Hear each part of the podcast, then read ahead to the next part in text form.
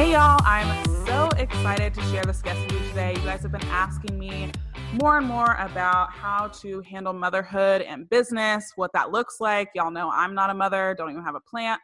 So I have brought somebody on that is going to talk all about it. So you will get all the goods. So Arianna, how are you doing today?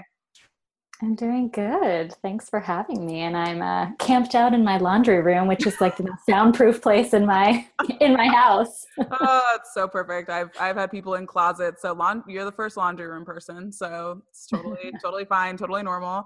Let's go ahead and have you start off by just sharing a couple details about you and your business. Sure. So like you just introduced me, I'm Arianna, and I run a consulting firm that works with self-employed women, small business owners, consultants, coaches, founders, to design and implement maternity leave plans that are really built around the unique needs of their business model and personal needs. I've been at the self-employed thing myself for a long time, since 2002. Worked in women's health. Yeah, it's been a long but fun road. Yeah, I bet. And worked in women's health more generally for a while, and then slowly began just niching down even more, and have been specifically working in the maternity leave space since 2015. Wow, very, very cool. I love that. So she knows her stuff, y'all. She's been doing this thing for a while, and I mean specifically with maternity leave for a couple of years. So we're going to get into the juicy stuff, and if you've probably guessed it, we're going to be talking all about your maternity leave action plan and how you can put that in place depending on your business model, depending on your personal needs and preferences. So we're going to get down into the nitty gritty. So Arianna, describe your business, your clients' businesses before you started implementing this action plan. Sure. And, you know, I have a 2-year-old right now at the time of recording. And so essentially I made myself my own client at the time that I was planning for this transition myself. And what I asked myself and what people, the core question that people come to me with is really, how do you even take a maternity leave as a business owner? And so much of it comes down to systems and structure. So I think the unique thing about business owners is that I'll start with the challenge. The challenge is that we don't have like a structure or policy in the way that you might have if you work at a place that has an employer-based maternity leave plan. Mm-hmm. Yeah.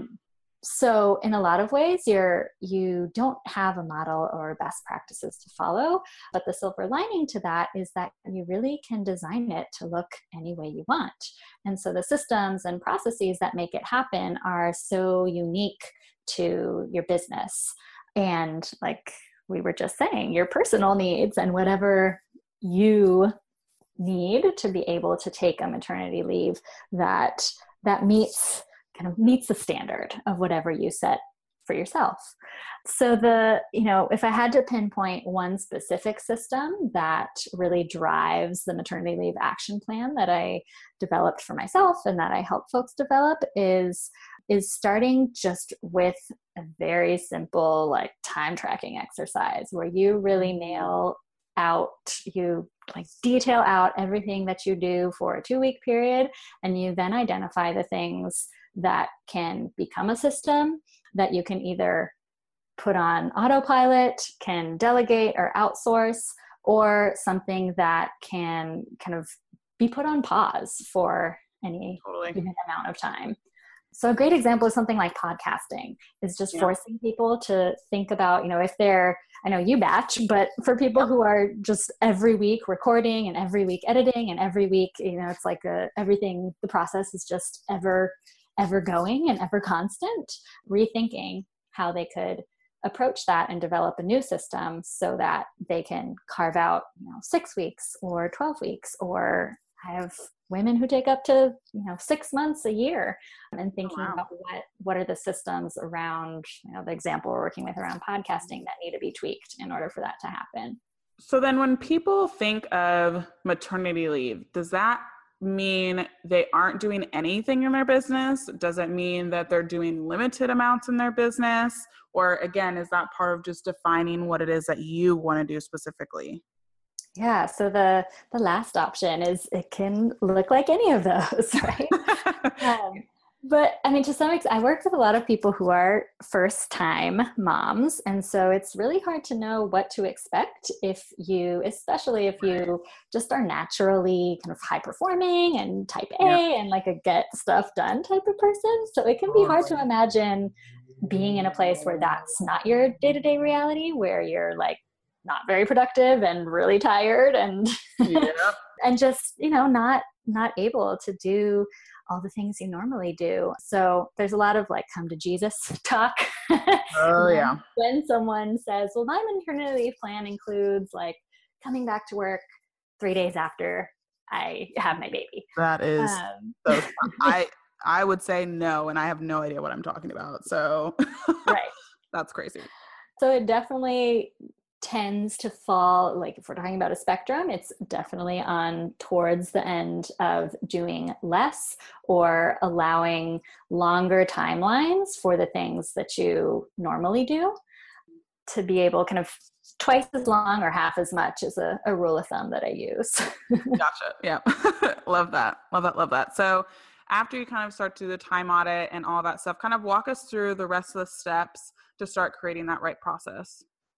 Sure. So after that, it really is sorting things into the specific categories that I talk about and developing a calendar. So blocking the time on your calendar and reverse engineering from 35 weeks. So pregnancy is 40 weeks, but full term is 37 weeks. And any system that you want to get up and running should be tested before 37 weeks. So I put 35 weeks as the mark. Yeah.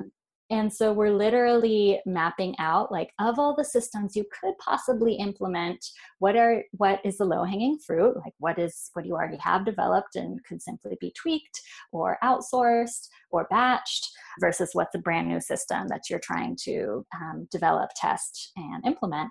And we literally map out what the timeline is, how long is it going to take, to develop and then test and create a little buffer room. And some things don't make it on, to be quite honest. And so some things end up on like a wish list. So if baby doesn't arrive right on time, then there's usually some projects that women can redirect their time and energy to.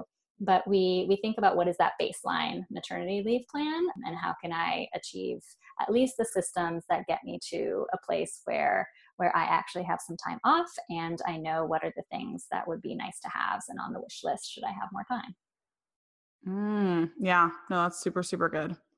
What's next? Then a lot of women tend to up-level and start building teams. So it's in a lot of ways, scary to think about handing off your business or elements of your business, but I've seen it be a real opportunity to up-level for a lot of women because it is kind of that forcing function to just say, I literally won't be able to do this, so how am I going to make sure it's done the way that I want it done? So everything from, you know, just really nailing down your standard operating procedures and training either team members that you already have or finding new folks to onboard and train in the time that you have available. I like to identify like second trimester is really the place to just set things in motion so that you have enough time to get things running and get things tested and get all the little bugs worked out before you're actually on leave. So then, do you recommend that people bring on a project manager or online business manager who can basically manage the rest of the people so that you can take a complete leave and people, because there's always going to be a trickle of questions. It may not be a ton of questions, but things come up in business and whatever. Do you recommend that there is somebody who, not necessarily that they're a you replacement, but that they can be empowered to make those decisions so that you aren't having to be bothered with all the shenanigans? If there's more than 3 people who you would be the touch point for, then that's where I definitely recommend bringing on either an OBM or a temporary project manager that sometimes morphs into a non-temporary project manager. Yep. Because a lot of women do like to just stay in the thick of things. And I know that I had weekly touch points with my assistant while I was on leave, but it was really for things that I wouldn't have to like jump back into the business for. So I things that I wouldn't have to get into the weeds troubleshooting on, or I wouldn't have to like, you know, spend a lot of time thinking about. It was one-off questions that I really was the only decision maker.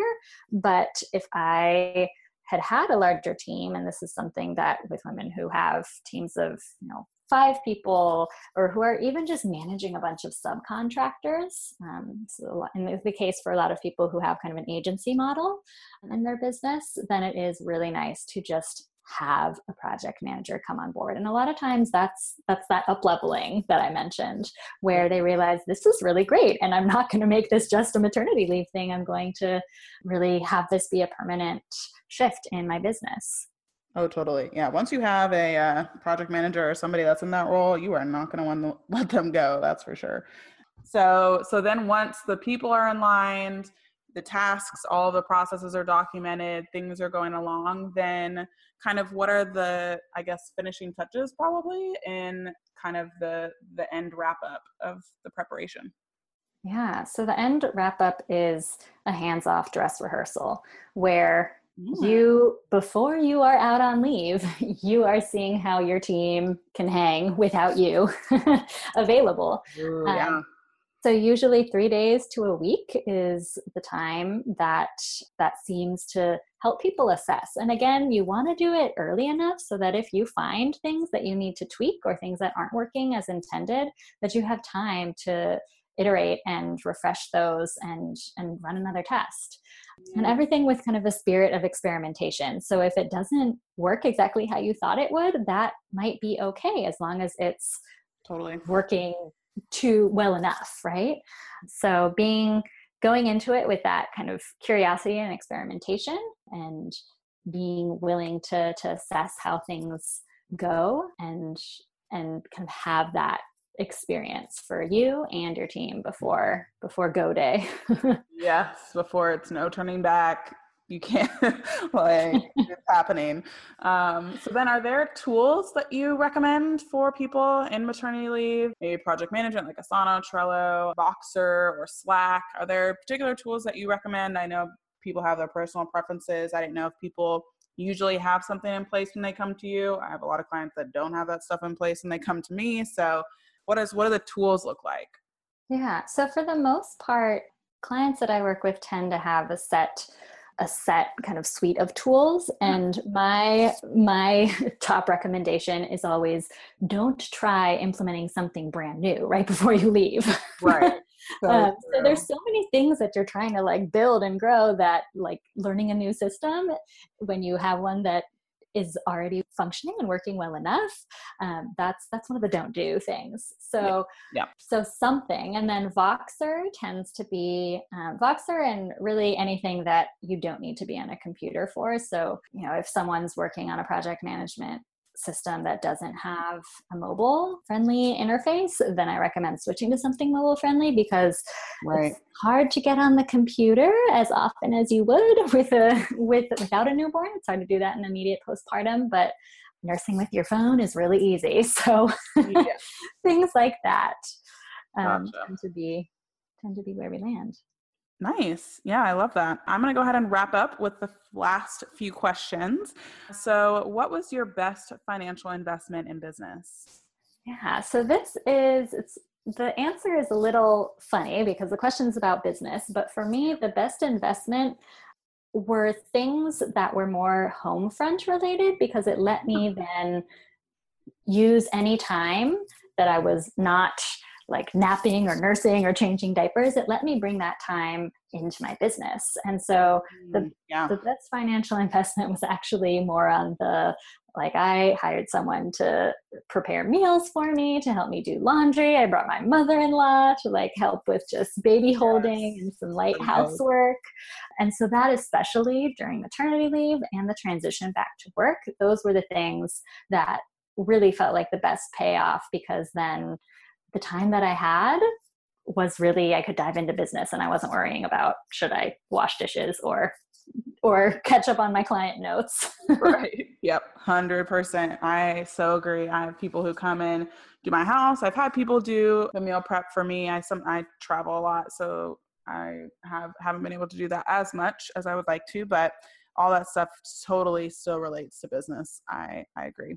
And then what was your worst financial investment in business? This was, so the tip that I mentioned earlier about not implementing something new comes from a real life mistake that I've made, which was just trying to launch something when I did not really have the time, where I had that like hard deadline of going to have a baby. And I, at the time I was like, well, I've, gotten other things off the ground fast before, and just had, that mentality of like, I set a goal and I do it. But it was so different with just the physiological changes. Honestly, I was so tired. And I was doing all of this extra systems work in my business. So I turned out that I really did not have that bandwidth.